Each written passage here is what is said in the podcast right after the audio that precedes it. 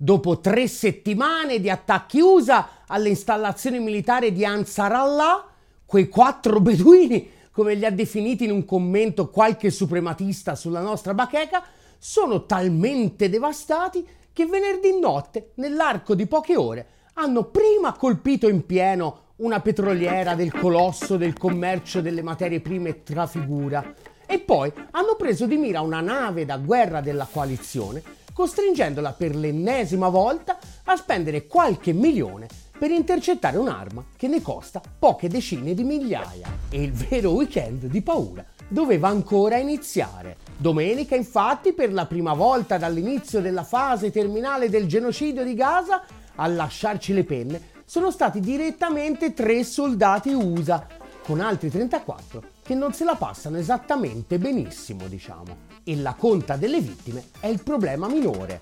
Come scrive il leggendario giornalista ed analista statunitense trapiantato a Mosca John Elmer sul suo blog, l'attacco della fazione irachena dell'asse della resistenza alla Tower 22 giordana sta alla credibilità delle forze armate USA come l'operazione diluvio di Al-Aqsa sta a quella dell'intelligence israeliana. L'attacco, scrive, dimostra che sia la postazione di Tower 22 che l'intero complesso militare di Al-Tanf, sia sul lato giordano che su quello siriano, sono vulnerabili alle armi che le forze statunitensi non sono riuscite a rilevare e neutralizzare. Come altrettanto vulnerabile anche l'imponente base aerea statunitense di Muwafaq Salti, 230 km ad ovest, in territorio giordano. Elmer inoltre racconta che le sue fonti all'interno delle forze armate USA ci vedono anche lo zampino russo.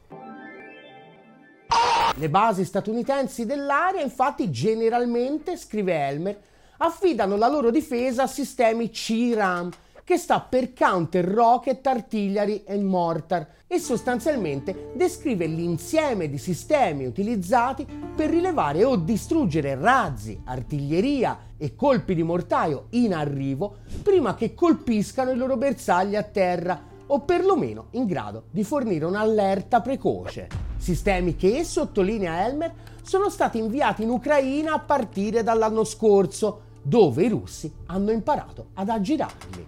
Fino ad adesso in Medio Oriente gli USA hanno fatto un buon lavoro nell'abbattere i droni e oggi, sottolinea Elmer, sembra una coincidenza un po' strana che facciano cilecca nemmeno una settimana dopo gli incontri a Mosca con arabi, iraniani e yemeniti. I sistemi su cui USA e alleati facevano affidamento, conclude Elmer, sono stati sconfitti prima dai russi sulla terraferma in Ucraina e ora che vengono impiegati per difendere le nostre navi nel Mar Rosso, rischiano di essere sconfitti anche lì. E le implicazioni sono enormi. Anche il più piccolo paese marittimo, a costi molto contenuti, oggi è in grado di infliggere danni considerevoli agli attori tradizionalmente dominanti. Ad essere onesti, scrive Simplicius The Thinker sul suo blog, è difficile immaginare come questa situazione possa risolversi senza un ritiro totale degli Stati Uniti dal Medio Oriente o in alternativa con l'esplosione di una nuova grande guerra. Il tempo del dominio incontrastato dell'Occidente collettivo a guida USA in Medio Oriente sta andando incontro al suo epilogo?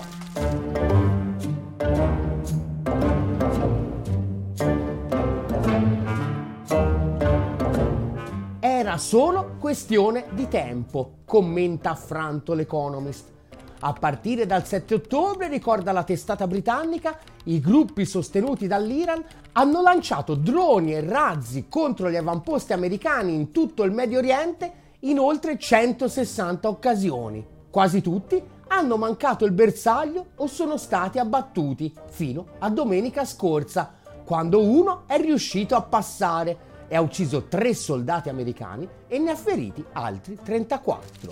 Secondo l'Economist, si tratterebbe niente po' di meno che del primo attacco aereo mortale contro le forze di terra americane dalla guerra di Corea e rischia di costringere l'amministrazione Biden a fare una scelta avventata. La retorica dell'amministrazione Biden in Iran, ha scritto su X il famigerato senatore repubblicano Lindsey Graham, cade nel vuoto. Potete eliminare tutti i rappresentanti iraniani che volete, continua ma questo non scoraggerà l'aggressione iraniana. La soluzione è quella classica, la sola buona per tutte le stagioni che un redneck con una quantità di neuroni che si contano sulle dita di una mano può elaborare.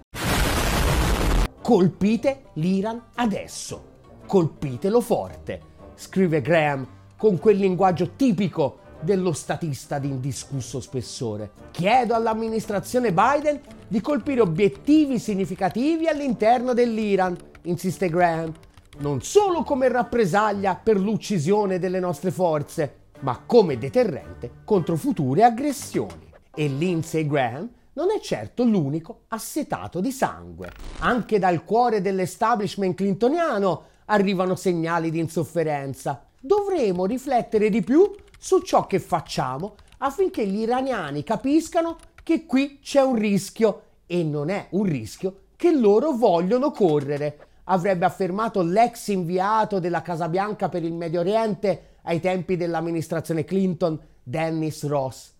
Se il carattere della nostra risposta rimane lo stesso adottato fino ad ora, conclude, il messaggio è che possono continuare così e non gli costerà nulla.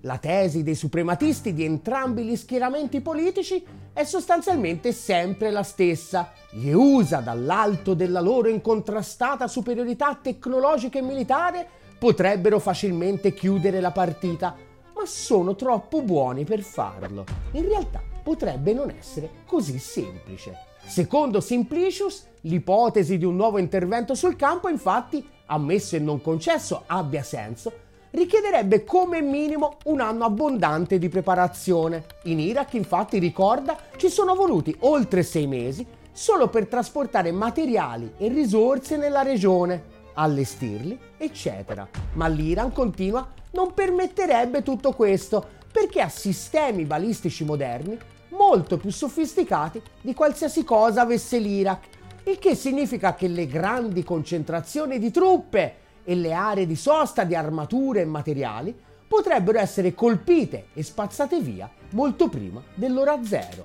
L'unica cosa che potrebbero tentare al limite, continua Semplicius, è una campagna aerea di lunga durata, ma scalfire anche solo lontanamente le capacità dell'Iran richiederebbe una vasta campagna della durata di almeno 6-12 mesi e probabilmente molto di più.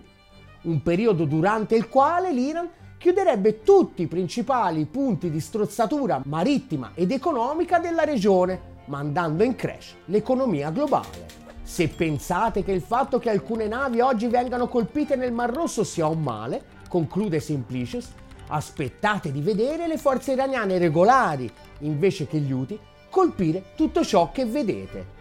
Non sarà carino spinta dai mal di pancia sempre più diffusi nell'intero arco costituzionale USA, ma impossibilitata a perseguire una qualsiasi soluzione finale, l'amministrazione Biden quindi, con ogni probabilità, farà di nuovo quello a cui ci ha abituato da un paio di anni a questa parte. Aumenterà un pochino il livello del conflitto, causando un po' di distruzione in più, senza però sostanzialmente ottenere una sega niente.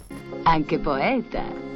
Gli Stati Uniti, ha dichiarato all'Economist l'ex diplomatico britannico John Rain, cercheranno di trovare una risposta che sia proporzionata e non implichi un'escalation, ma che allo stesso tempo sia anche efficace come deterrente. Peccato però che, continua Rain, nelle attuali condizioni della regione e con l'attuale schiera di attori ostili attivi, si tratti di un compito estremamente arduo e almeno su uno di questi criteri dovrà cedere. Per uscire da questo collo di bottiglia, ecco allora che i pochi consiglieri USA che non sono cascati dal seggiolone da bambini hanno ricominciato a porre in varie forme la domanda delle domande. Ma perché mai gli USA non prendono atto della realtà e non se ne vanno finalmente dal Medio Oriente? E bisogna barannate! E non sono Dovremmo chiederci, ha affermato ad esempio l'ex ufficiale dei Marines Jill Bardolla, se vale davvero ancora la pena la presenza delle truppe statunitensi in Iraq e Siria. Giovedì scorso, intanto, ricorda il sito Analisi Difesa, il Ministero degli Esteri iracheno ha reso noto che è stato concordato con gli USA di formulare un calendario che specifichi la durata della presenza della coalizione internazionale contro l'ISIS in Iraq, sottolineando che l'accordo prevede l'inizio della graduale riduzione di tali forze. A sua volta, poi, continua analisi difesa, il ritiro delle forze americane in Iraq renderebbe logisticamente impossibile sostenere le truppe schierate nelle basi situate nella Siria orientale. Il ritiro totale delle truppe dalla Siria, d'altronde, dove ricordiamo gli USA sono presenti come vera e propria forza di occupazione senza uno straccio di legittimità, era già stato ventilato dall'amministrazione Trump. All'epoca però, ricorda sempre Analisi Difesa, il Pentagono convinse la Casa Bianca a mantenere la presenza di truppe a sostegno delle milizie kurde situate nei pressi di alcune basi russe con l'obiettivo di impedire a Damasco di riprendere il controllo dei pozzi petroliferi dell'est. Ora che entriamo nel bel mezzo della contesa presidenziale, però, la questione torna a fare capolino. Un bel rompicapo, perché nel frattempo il ruolo della Russia nell'area sembra consolidarsi continuamente. L'ultima novità, ricorda ancora analisi difesa, è la recente decisione di Mosca di impiegare i propri aerei schierati in Siria dalla fine del 2015 nella base di Khmeimin per sorvolare l'area di confine con Israele nel Golan. Una scelta, continua analisi difesa, che sembra indicare la volontà di Mosca di porsi come garante di Damasco anche nei confronti di Israele, che nel frattempo continua a colpire in territorio siriano milizie e obiettivi legati all'Iran. In questo contesto, sottolinea ancora analisi difesa, il ritiro statunitense dalla Siria costituirebbe quindi una grande vittoria per la Russia, l'Iran e per il governo siriano di Bashar Assad. Un'alleanza che continua a consolidarsi e a espandersi.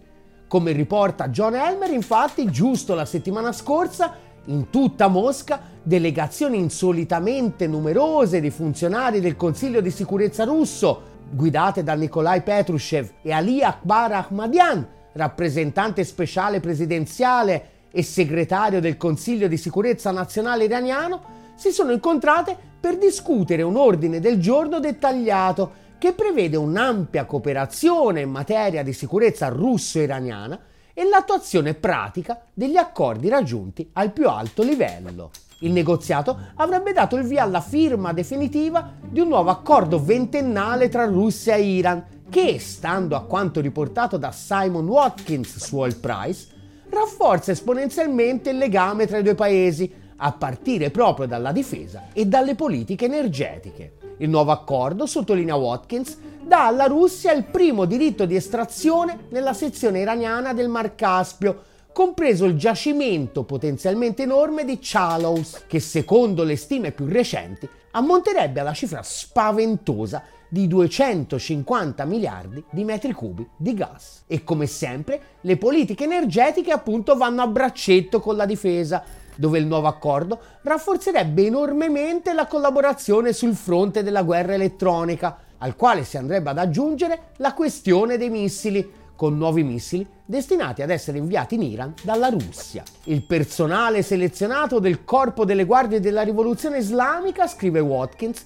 sarà addestrato sugli ultimi aggiornamenti russi di diversi missili a corto e lungo raggio, dai Kinjal all'Iskander, prima che inizi il piano per fabbricarli su licenza in Iran, con l'obiettivo di far sì che il 30% di essi rimanga appunto in Iran, mentre il resto verrebbe rispedito in Russia. Questo, sottolinea Watkins, significa che il nuovo accordo ventennale tra Iran e Russia cambierà il panorama del Medio Oriente, dell'Europa meridionale e dell'Asia, poiché l'Iran avrà una portata militare molto estesa che gli darà molta più influenza. E questo significa che i paesi di quest'area cominceranno inevitabilmente a realizzare che continuare a fare affidamento sugli Stati Uniti per la loro protezione è un'opzione molto più precaria di quanto non fosse prima. Nel frattempo, giovedì sera, sempre a Mosca, a incontrarsi erano stati il ministro degli esteri russo Mikhail Bogdanov e una delegazione di Ansar Allah capitanata da Mohammed Abdel Salam. Particolare attenzione, recita il comunicato rilasciato alla fine dell'incontro dallo stesso Bogdanov, è stata prestata allo sviluppo dei tragici eventi nella zona del conflitto israelo-palestinese, così come all'aggravamento della situazione nel Mar Rosso. In questo contesto sono stati fortemente condannati gli attacchi missilistici e i bombardamenti contro lo Yemen intrapresi dagli Stati Uniti e dalla Gran Bretagna, che sono in grado di destabilizzare la situazione su scala regionale. La dimostrazione di sostegno russo all'asse della resistenza contro Israele e gli Stati Uniti, commenta Elmer, non ha precedenti. Gli incontri del ministro degli esteri e del Consiglio di sicurezza confermano che ora esiste una nuova definizione di terrorismo nella strategia di guerra russa, in cui vi è sostegno sia pubblico che segreto ad Hamas, agli Houthi e ad altri gruppi in Libano e Iraq che lottano per la liberazione nazionale contro Israele e Stati Uniti. La lunga era della finta Pax americana è ormai un antico ricordo. Forse è arrivato il momento che gli USA prendano atto di quanto rapidamente drasticamente e irreversibilmente, è venuta meno la loro capacità di determinare a proprio piacimento gli equilibri geopolitici dell'intero pianeta e si concentrino magari un po' di più su casa loro, prima che oltre a perdere l'Ucraina e il Medio Oriente, non si ritrovino a perdere pure il Texas. Ma sollazzarsi alla vista del vecchio che muore potrebbe non essere sufficiente. Dobbiamo continuare anche a fare tutto il possibile perché finalmente nasca anche il nuovo e per combattere tutti i fenomeni morbosi che questa lunga e dolorosa fase di transizione genera necessariamente. Per farlo abbiamo bisogno di un vero e proprio media che stia dalla parte della pace e degli interessi concreti del 99%, dallo Yemen alla periferia di Houston e soprattutto a casa nostra aiutaci a costruirlo. Aderisci alla campagna di sottoscrizione di Ottolina TV su GoFundMe e su PayPal. E chi non aderisce è Bill Clinton.